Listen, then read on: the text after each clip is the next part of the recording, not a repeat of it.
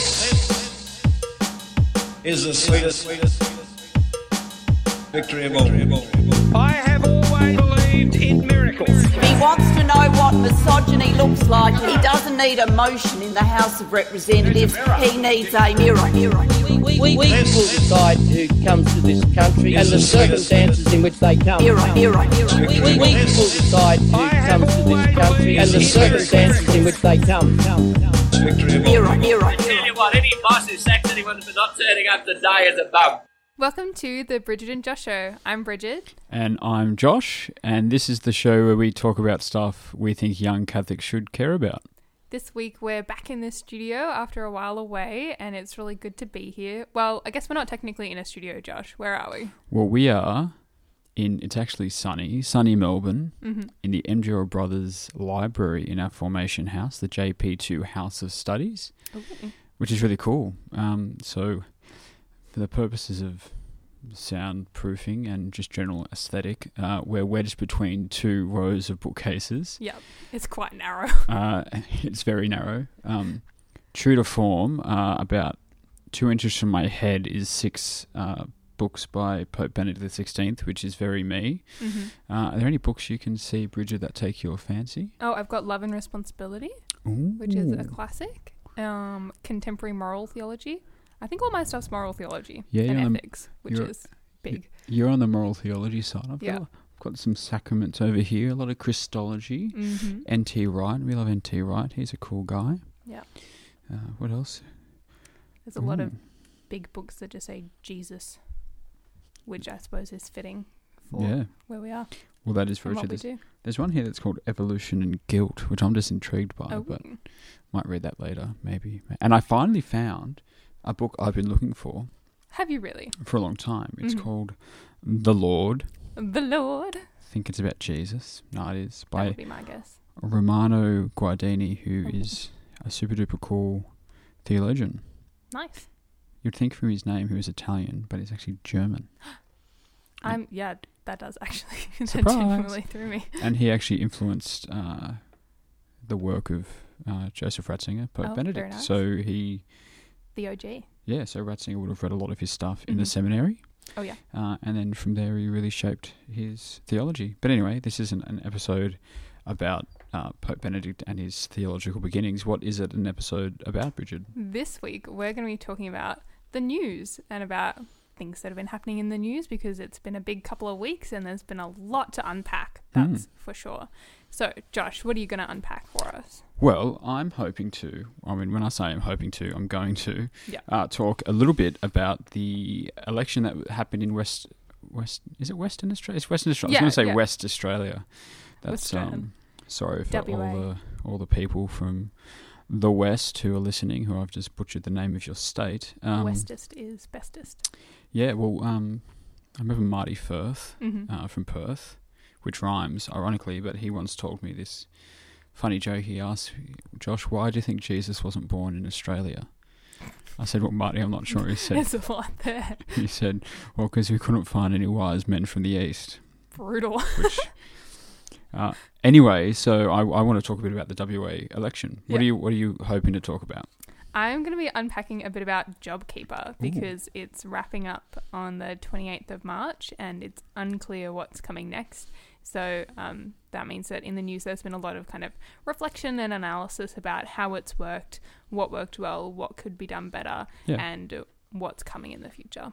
Yeah, cool. And so, JobKeeper, that was the um, economic stimulus thing, money given Yeah. to help companies pay their employees. Is that right? Yes, yeah. So it was Yeah, one cool. of a couple of stimulus things that happened. So other stuff included like everyone on Centrelink payments ended up getting more money, which Yeah. was very nice.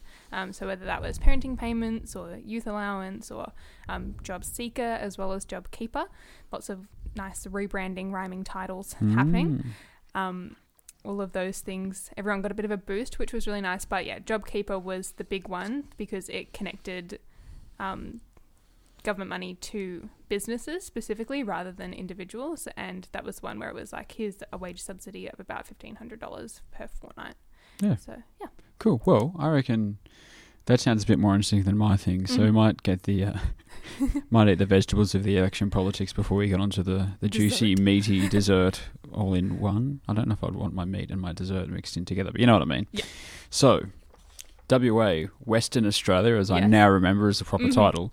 Um, What's been happening Well, over west? a lot has been happening. away from us. a lot has been happening over West. Uh, so on the 13th of March, so we're recording this on the 19th, right? So Yep. last Saturday. Yeah. Um, yeah, WA went to the polls, went to their nice. uh, as normally scheduled uh, election. hmm I think that every four years. I think. Yeah, that's right. Because I remember the. I was living in this house that we're in at the moment, and Mhm. that I lived here in 2017. Yeah, so, um, yeah, they went to the polls for the Mhm. state election, and so you had the first term Mark McGowan led hmm Labor government, uh, Big which first term. big first term, and you know experiencing sort of unprecedented success in opinion polls. My favourite word, but used in a positive this time. What unprecedented or Yeah. opinion polls? Ah, unprecedented. That's That's it. for sure. opinion polls is two words. Um, I was going to make a joke about them being Malcolm Turnbull's favourite word until they weren't his favourite word anymore, but we won't go there. Um, anyway, Mark McGowan was going up Mhm. against uh, the WA Liberals, led by first term MP and millennial Oh, Zach Kirkup. So the first millennial to lead a political party to an election in Australia. Yeah. Um, fear not, millennials. It probably won't go the same for you as it went for Zach, but we'll talk about that in a little bit. So, as is with all things in the world at the moment, this is a really interesting election because it was Mhm. within the lens of the COVID nineteen pandemic. Yeah. Um, and so what we've kind of seen a little bit, uh, at least around Australia, is state governments that go to elections in COVID nineteen, you know, last year and then this year, they're doing really well. Yep. You know, Andrew Barr was returned to, I think it was the fifth term that the ACT Labor Party's been in power in the ACT. yeah, And, because um, it's been about 15 years or something, and we have elections every couple of years. So. yeah, exactly right. So Andrew Barr, Mhm. you know, a big victory, and the Liberals got kind of decimated. Yep. Uh, big surge in the Green vote there. There's a lot to unpack in that, which we won't don't have time to. Annastacia Palaszczuk, um, people weren't sure how she'd go, but she again she she was returned That's up um, in Queensland. up in Queensland. That was reasonably comfortably. So, um, so you've got this WA election, and it's really interesting because you've got um, one of the, I guess, the first thing that makes it really fascinating is just Mark McGowan's unprecedented. There it is again. His unprecedented popularity, right? Yeah. And so, for us Easterners on the eastern states, Mhm. um, it's probably a bit hard for us to understand why it's so popular. Yeah. Especially the amount of criticism he's come in for from you know, Canberra, from Sydney, from even from parts of, of Melbourne as well.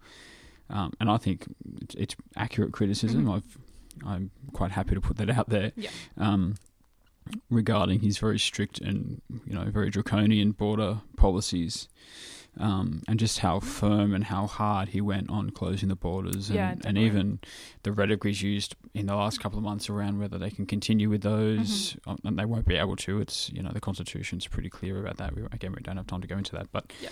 um, you know, so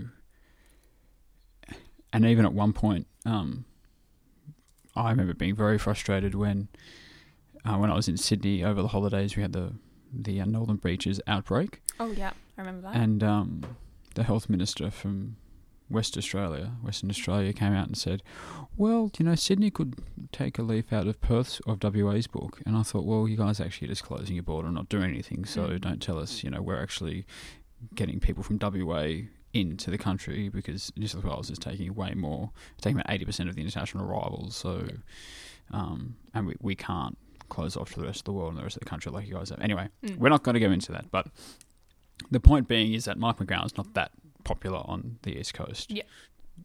Generalized statement, but kind of true. Yeah.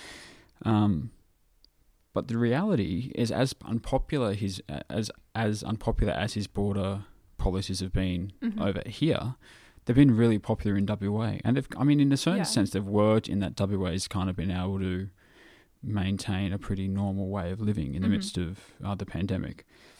Um, part of that, I think, is also that the, the east versus, the, uh, sorry, the west versus the rest kind of mentality that exists Yeah. in Perth. They, Yeah. they kind of like being kind of outspoken and Mhm. being the outsider, and um, and that's it's sort of something that generally underlies WA's political rhetoric. Mm-hmm. You know, you you look at the mining boom, for example, Oh, true. That's a big one. constant back and forth around the GST, which Yeah. comes out every so often. So, um, so all of that, what that, what showed in the popularity of those policies, is McGowan had numbers in the high 80s in terms of him being the preferred premier Wow. against, yeah, crazy. not the highest. So, um, Peter Gutwein, I think his name is Gutwein from Tasmania. He was the highest. I think he was in Mm-hmm. Yeah. at 91 or 92 percent at one point. Um, but McGowan was kind of right up Mm-hmm. there. I think he might have been. I think they called him Mister 93 percent at some point because Yeah. he was 93 percent either approval or preferred premier or whatever it is against that Kirkup, right? You know, so he's really popular. And then you have this poll coming out on the 21st of February from Newspoll, I think it was, um, saying that okay, well, we've done a we've done a polling, and it's uh, our poll says that WA Labor's going to get 68% of the two-party preferred Mm-hmm. vote, which is the vote after after, after primary vote votes are then Yep. um, allocated. Uh, the preferences are allocated, and then you get a, a raw two-party Yep. preferred number. Well, it's not raw; it's whatever the opposite of raw is, but you know what I mean, right? And so Freshly cooked. freshly cooked. Here's our freshly cooked data. Still sizzling. seasoned to perfection. Mm. Um, you know, and it sounds like a big number. And I th- I, what kind of puts that in perspective is when we look at landslide elections, when you look at you know Labor's victory in two thousand and seven federally, when you look at Mhm. John Howard's victory in ninety six. You look at um, Barry O'Farrell leading the New South Wales Liberal Party to their victory over New South Wales Labor in 2011. Yep. You're looking at 54, 55, 56, maybe 57% of the, pr- of the two party preferred Mhm. vote and they're landslide victories. So if you think, Yeah. okay, well, what's sixty eight percent going to get you? Yeah. It kind of points to a complete obliteration, right? And so you've got this really popular premier, and then on the flip side, you've got the WA Liberal Party, which, at least federally, is the Mhm. dominant party. You know, the vast majority of seats in WA are represented by the coalition. Um, a party up until four years ago, Colin Barnett was the premier, was really popular Mm-hmm. suffer a, even then they suffered a landslide defeat to McGowan, reduced to 14 seats. Um, and then you have them in at some point last year, towards the back end of last year. I think it's Lisa Lisa Harvey was the leader. Mm-hmm. She's replaced by this young guy Zach Kirkup, Yep. 34, first term in Parliament. Oh wow. Yeah, and so, and even when he was, le- a lot was made that he was actually only there because of the the influence of two upper house um, members in the what the, what they call the legislative council. So if Mhm. you think about the Senate, but in in WA it's called the legislative council. He was kind of supported by these two power brokers who some people say have basically control most of the Liberal Party over Mhm. there. I'm not sure whether that's true, but that's the claim. You throw that together with McGowan's popularity, the success I guess they, they've had at least politically Mm-hmm. uh, against COVID nineteen, and this young guy and this party, which is, is you know if, Mike, if Mike McGowan's getting only eighty percent of the vote Yeah. in terms of pro- preferred premier, there's not a whole lot left for for for, for Kirkup, right? And so then this poll comes out to say it's 68-32, two party preferred, which is ridiculous. We would think surely that can't quite be replicated. Yeah. And the next thing you know, Kirkup comes out and says, "Oh, we're going to lose the election, Yeah. so we need to hold Labor to account." No political leader had ever done that before, Mm. you know. And next thing you know, they're kind of It's a looking. big concession. Yeah, it's a massive concession. Then they're looking for votes. They go, okay, well, we're going to take a policy to go completely green within a Mm. certain amount of time and, Mhm. and get rid of our reliance on coal. Thinking, oh, we might be able to snag some some centrist voters back Yeah. or some you know some progressive liberal voters back. You know, and so all this is sort of happening. Then you go, okay, well, what actually happened? You know, come on, tell us what happened, Josh. Yeah, right? But yeah. Um, data. Give us the.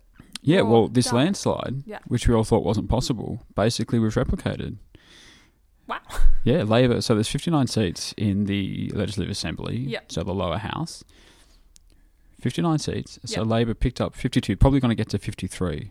The Liberals were reduced to two. Oh my gosh. two seats. Nationals will get four. So the Nationals will actually become the opposition party. Yeah. Wow.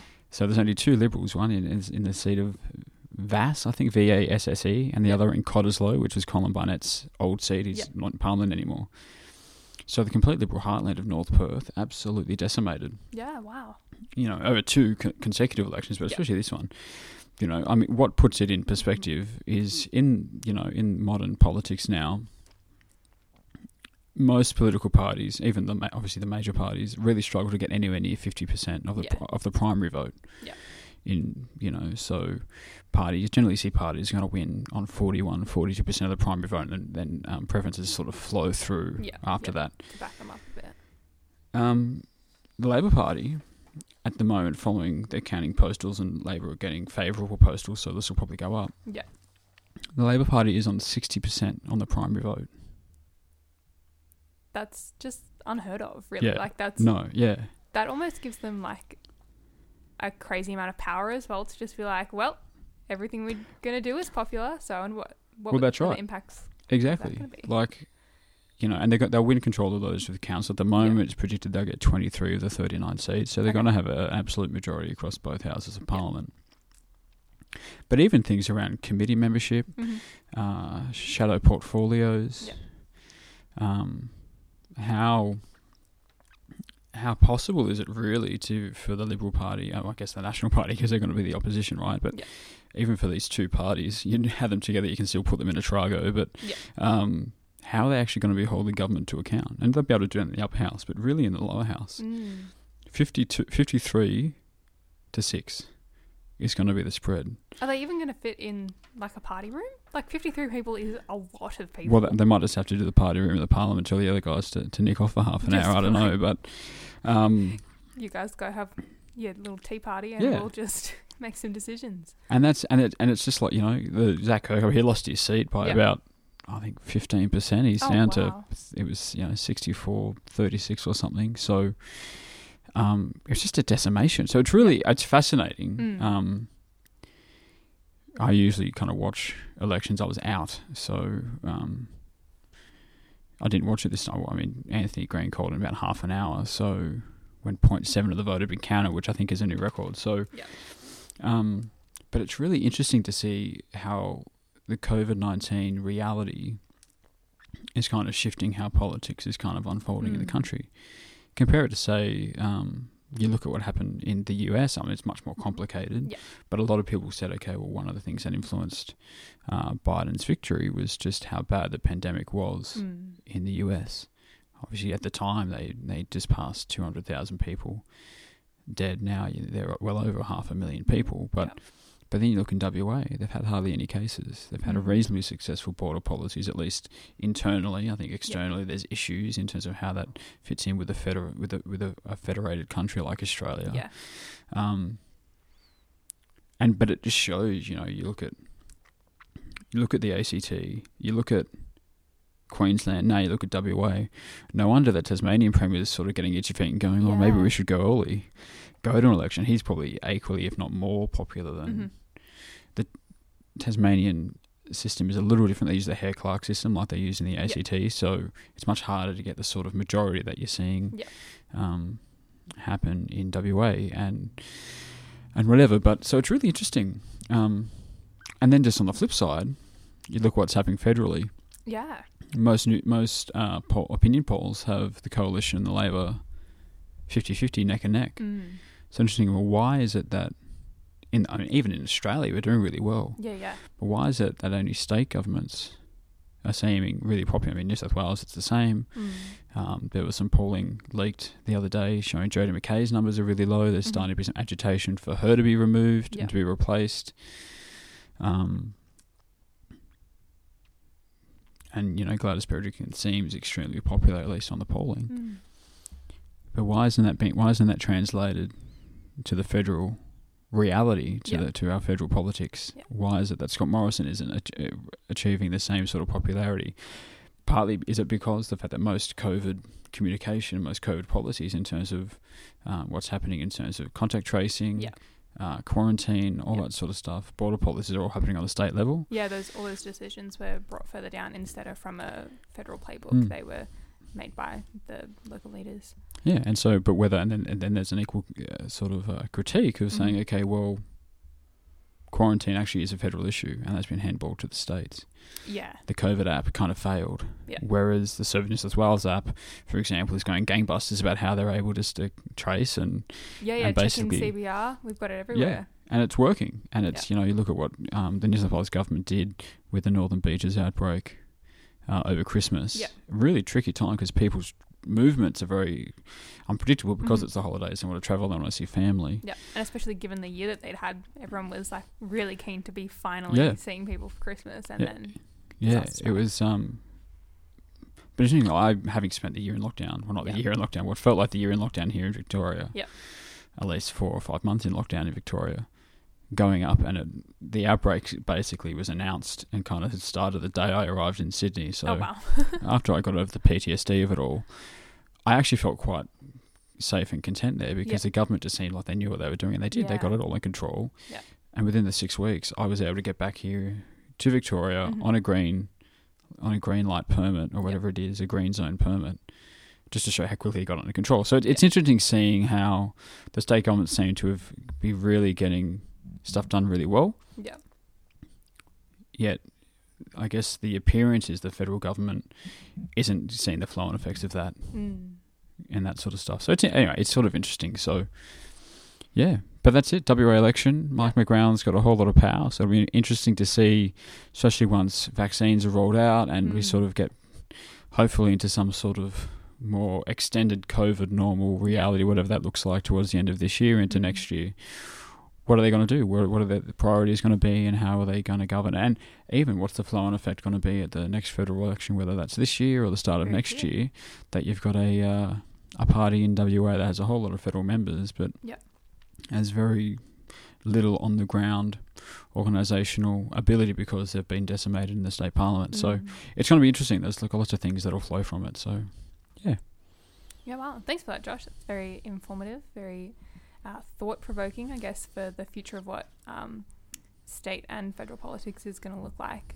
Um, what was really interesting was you were talking about the federal versus state response, and one of the major federal responses was the JobKeeper payment. yeah, and um, I guess the handling of that has definitely impacted the way that Mm. people are looking at the Liberal Party and at the government Hmm. um, because that was a big federal thing that wasn't up to the states. The states got kind of the, um, I guess like the some of the other duties really, Mm. um, but because welfare and that kind of thing is a federal responsibility, yeah, that got taken from the top.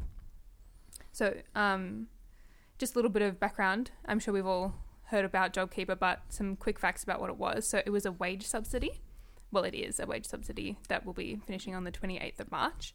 Um, but it was paid by the federal government with taxpayer money to employers. Um, and it was up to employers to distribute those funds accordingly to their employees. And it was done that way so that way people were still connected to their employers. Like employees were still employed by their employers instead of. How many times am I going to say the word employ? This is chaos. But forty-five. put him by. We'll have to keep a tally.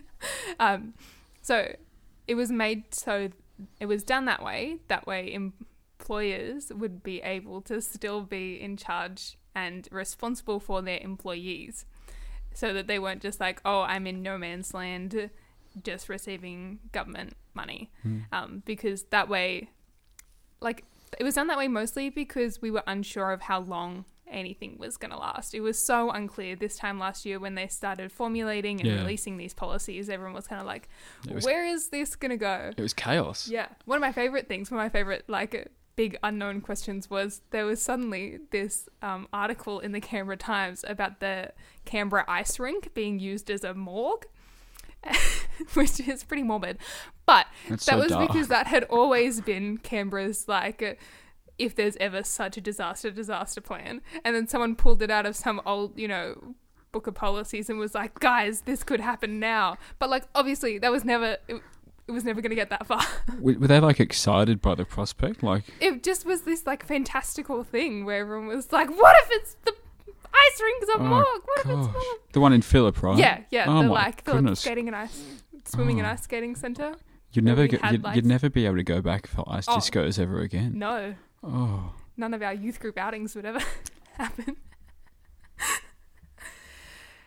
anyway, Anyway. But this was the chaos that we were Yeah. living in in March last year, Hmm. where no one knew what was going to happen or how long things were going to be opened or closed or what level it was going to be at, and it was all just so unknown. So they wanted people to stay connected to their places of employment, to their businesses, whether that was big or small, because they were like, we want you to be able to still go back to that job at the end of it. We don't want to just be like, here's random, you were employed but not employed anymore, but still kind of are employed money um, that then would disconnect people from where they work because they wanted people to be able to go back to where they were working if eventually things chilled out a bit.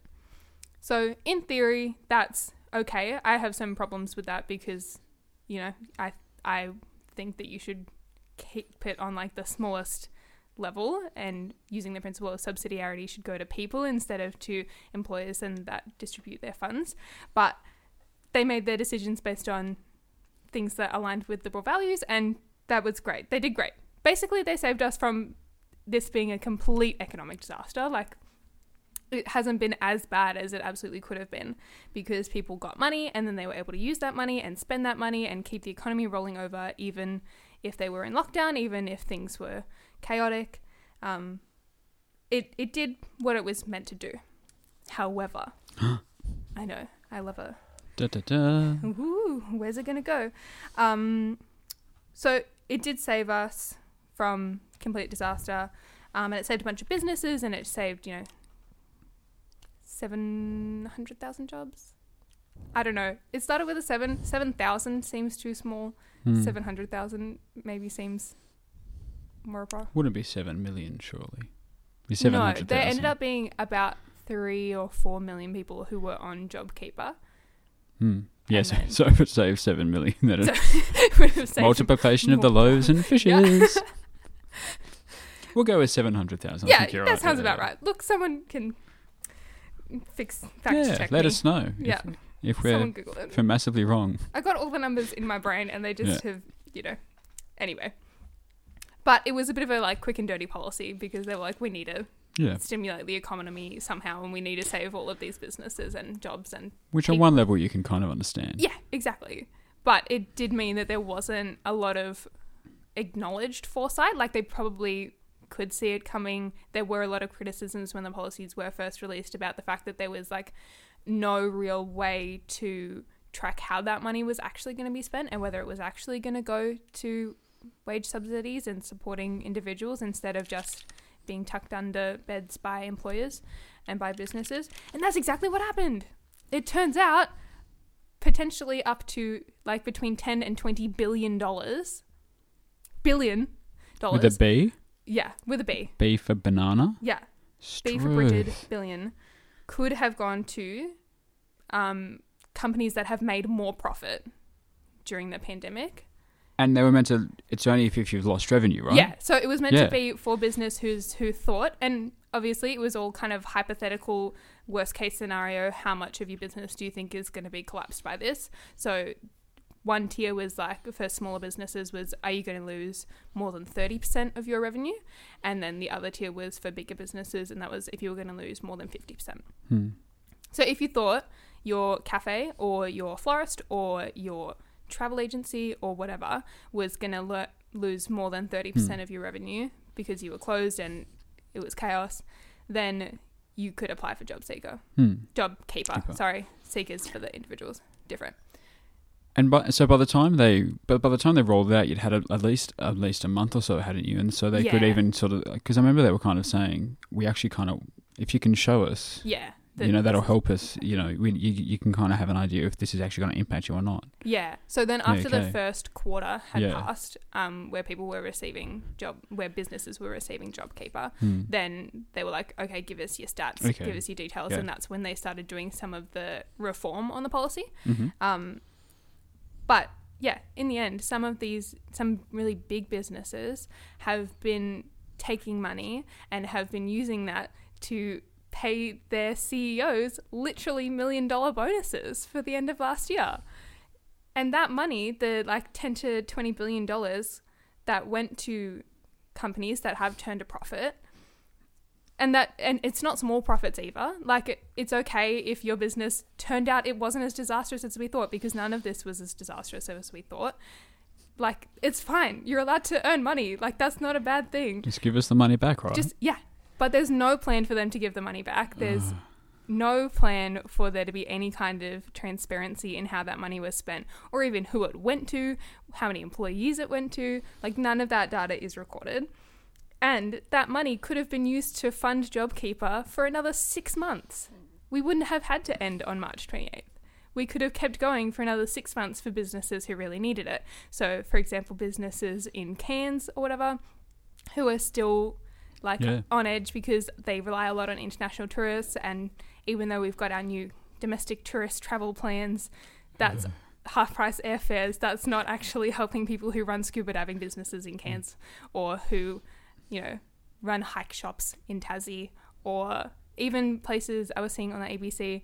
Um, someone like their business was to organize homestays for kids doing exchanges in high school because you can't just like chuck a 17 year old in a hotel, but you could place them with a family because they have no idea when things are going to be different. They could have used another six months worth Yeah. of money, and maybe some cafes down the road in Canberra wouldn't because we've, you know, escaped the worst of it and we're back up and running. I mean, I was saying to you, if, if I can jump in, Brigid, if that's Yeah, okay. yeah. I spoke a lot and I monologued, so I feel bad about jumping in. But I mean, we were talking before about um, some friends of mine who uh, they work in international travel, and right, and so this new tourism thing. Oh, this is slightly off topic, but this new tourism thing they've announced of this Mhm. discounted, you know, airline tickets, which I think just gets more money for the airlines, but I won't go there. Um, you know, they could really do a job JobKeeper expanded expanded for another six months until they can actually start looking at the possibility of getting back to international travel. Mhm. They don't do domestic travel. That's not their market. They're an international travel agency, I guess you could call them that. Yeah. And they're, you know, there's nothing Nothing. for them in that. Yeah. And JobKeeper would be really good for them for the next six months. Yeah. Anyway, I just yeah. even as like another six months to reevaluate things where they are to now that interior borders are open to be Yeah. like oh maybe we can do some fun interesting Hmm. things internally and organize fun packages it's just instead that money has gone to uh, shareholder dividends which is like people earning profits off their shares which in and of itself not terrible Hmm. is pretty terrible if you've been in a pandemic and people don't have enough money to survive or like they are losing their jobs one other big issue was with it was that if you have more than one job, you could only be getting JobKeeper from one of your employers. I don't know that many people who are my age, let alone people who are older than me or who are in more complicated situations than me, who have less than one job. Right? Like you're either unemployed or you're underemployed, so you're working two or three casual sh- shifts a week at different places.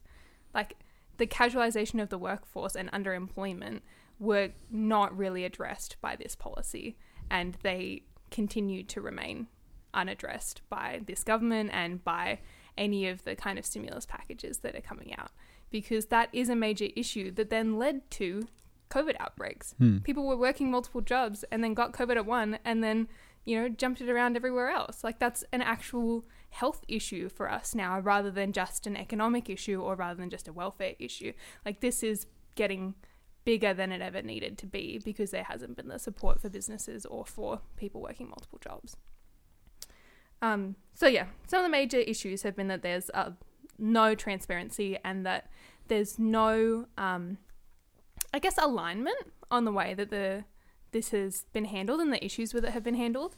For example, they're not mandating that any of the money that was used by profitable companies be paid back. You don't have to be like, oh, we didn't actually need JobKeeper.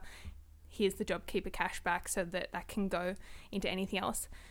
This is the same Mm. government that did robo debt and scared a whole bunch of people into giving back their overpaid, that was in quote marks, but you can't see it because it's a podcast, Centrelink payments, right? Like, you have to be so specific if you're re- receiving any kind of welfare about how much money you already have now, how much money you're paying for rent, how much money you're paying for food each week. Like, anytime I have tried to receive money from anyone, whether that's like um, a uni scholarship or Centrelink or whatever, I have to give them like a detailed budget of how I'm going to be using that money.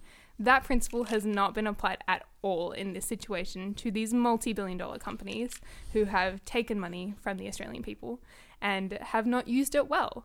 Like, in and of itself, this has been a great policy. It's Yeah. great to stimulate the Mm. economy like this. It's great and it's saved people's jobs, saved people's livelihoods, all that. But people have misused it. And that's not the, you know, mum and dad shops down the corner. That's the big million dollar companies who have seen this as a chance to store up and hoard their money instead of using it to stimulate the economy properly, which was exactly what they were supposed to do, right? They've misused it. And the worst bit is that like Australians are going to be the ones who pay for that later because our services will get cut later to make up for the money that we have been paying people so that they could get through this pandemic. Or like taxes will get higher so that we could make up for the debt that has come from the Yeah. JobKeeper payments. Mm. Like this, the people who messed this up are not being held accountable to it because they're businesses rather than individuals. But Mm. individuals would be held accountable. Yeah. So, anyway, it makes me mad, Yeah. No. and it's for sure. unjust. Yeah, no, and I think, um, you know, I mean, I was reading, I think it's the Killing Season, so it's the book Sarah Mm. Ferguson put out after she'd done the the documentary on the, you know, Kevin Rudd, Julia Gillard Yeah. thing. Um, and I think Barrie Cassidy wrote a book around about the 2010 election campaign. Anyway, and both of those are talking around Yeah. the stimulus package out of the GFC. Yeah. And we kind of saw similar things, you know, in it, not similar in the sense that um, some really good policies and really good and really good sort of responses. And the best way, I mean, I think you know, and you've acknowledged this. I think JobKeeper on the whole has been a really successful program. Oh, it's been That's why we want to keep it going. Yeah. Um, so this isn't about sort of you know jumping up and down on um, on the Morrison government. It's Oh, recognizing you guys have actually done a really good job here, Mm. but Especially in comparison to other countries Yeah. that like still have not had any Oh, kind of support. hundred Like, percent.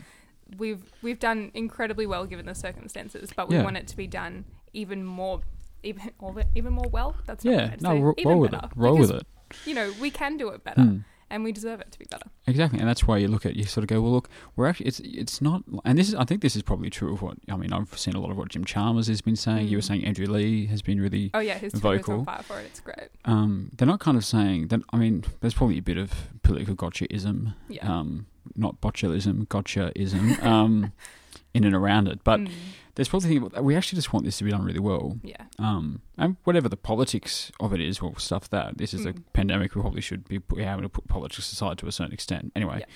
but it's a, it was a similar thing at the GFC. They had things around pink batts and some. I mean, the building education revolution was actually quite good, I think. But there was, you know, all this, and, and you've got to throw money out. You've got to make these decisions Yeah. really quickly to try and Mhm. stimulate the economy, and that's fine. Yeah. But it's about being able to have the, I guess, the political humility, which is very hard in today's. I mean, the, oh yeah, if the government was to come out and say, "Oh, actually, you know, this hasn't gone well," they'll be slammed from pillar to post about it, oh yeah. um, and that's part of the I have with all this sort of stuff. Mm. But, um, but even if you don't. Look, even if you don't want to mention it, but just fix it anyway. Like Yeah. it's kind of have the political humility to recognize, okay, well, we actually constantly need to be addressing this on the Yeah. run, and I think that's the frustrating thing, and Mhm. especially exactly what you're saying. I have friends that were chased up with robo debt, Yeah. and they it was the amount of anxiety and Mm. stress and mental health crises that came up. Some, you know, people that you know ended up taking their own lives around um, some of that sort of stuff is Mm. tragic. You know, and it's these competing standards. Yeah. You know that okay, and you know, no one's saying Robodebt was the right thing. Even the government's saying it was the wrong thing. Yeah, we they can even all, said it was illegal. Yeah, exactly. So it's not about saying, well, you know, let's go after big business. Yeah. But actually go, hey, look, let's actually at least provide the means for them to be able to, okay, well, give us the money back, Yeah. and you should give us the money back. Yeah. Um, because it's not yours. Mm. If you've succeeded, if you've done well within the pandemic, then the Yeah. money isn't for you. Yeah. It's for the people who haven't, people who have lost homes, who have Yeah. lost jobs, who have, and that's going to be the interesting thing. A friend of mine uh, was saying to me the other day, he, you know, the economy seems to be doing really well, but come the end of March, that's when we're Mm. going to start seeing the difference because Oh yeah, definitely. what's going to happen when JobKeeper ends? Mm. You know, what's going to happen in the economy with unemployment? Yeah. Anyway, yeah, So we'll see what happens. Maybe in the next couple of days they'll announce something exciting where um, people who are still kind of hanging on cliff edges for it will be able Mm. to um, have a bit more clarity in what their future holds. But um, between now and then, we just have to hope for the best, I guess. Yeah, but that's good. Thanks for um. I was a lot. I'd, I was, I'd learn a lot from that, which I always do whenever you share stuff. But that was yeah, like it's as you said, this is a podcast. It's not a video. Yeah. Uh, for half of what you were saying, I was sitting here shaking my head. So, um, yeah, wow. Yeah. Well, if you um, want to learn any more about it, there's a couple of good um, things from the ABC podcast. I don't remember what it's called. I don't know. I just looked up JobKeeper on Spotify and I came up with a couple of good podcast episodes for different Yeah, things. cool. Um, ABC had a lot of coverage on it. Um, Andrew Leigh's Twitter had lots of great things, Yeah, yeah. which was fun. Um, but yeah, there's there's definitely a lot to unpack and a lot um, that can be done. I Yeah. think. Cool. And if there's any news things, any news articles or items in the news that you think we should love for us to Mhm. talk about, get in touch. Let us know. Send us uh, an email or a message on Facebook or Instagram, or Yeah. talk to us. Or if you've got our number, text Yeah. us. I'm not Please giving give it out. ideas. Yeah, please do because it's, um, yeah, we'll, we'd love to talk about the stuff you want us to talk about. So yeah. there you go. Well, I guess we'll wrap up. yeah, we've probably rant, we've good. ranted enough one day. Oh, dear. Well, um, yeah. Well, thanks for listening. If you've made it this far, yep. and um, we're, it's it's so exciting to be back um, for another year. Well, for our first full year, and Yeah. to be able to record, and um, yeah, thanks to everyone who's uh, been on the journey thus Mhm. far, and um, hopefully uh, we're going to have some in, some fun news uh, in the next Yeah. couple of weeks about uh, upcoming episodes and maybe even some guest speakers. You never know. Ooh. So. Uh, so make sure to uh, to subscribe and uh, Mhm. and and follow us and like us on the on your socials and Yep. Do the little interact things. Yeah. You know, all the Instagram people are like, make sure you save and send and DM or whatever. yeah all that things- stuff. I got All no that idea. stuff that you see everywhere. I'm becoming I'm becoming very irre- irrelevant very quickly. but yeah, um, keep in contact with us. It's been great to be back, and we'll see you guys next time. See ya. Bye.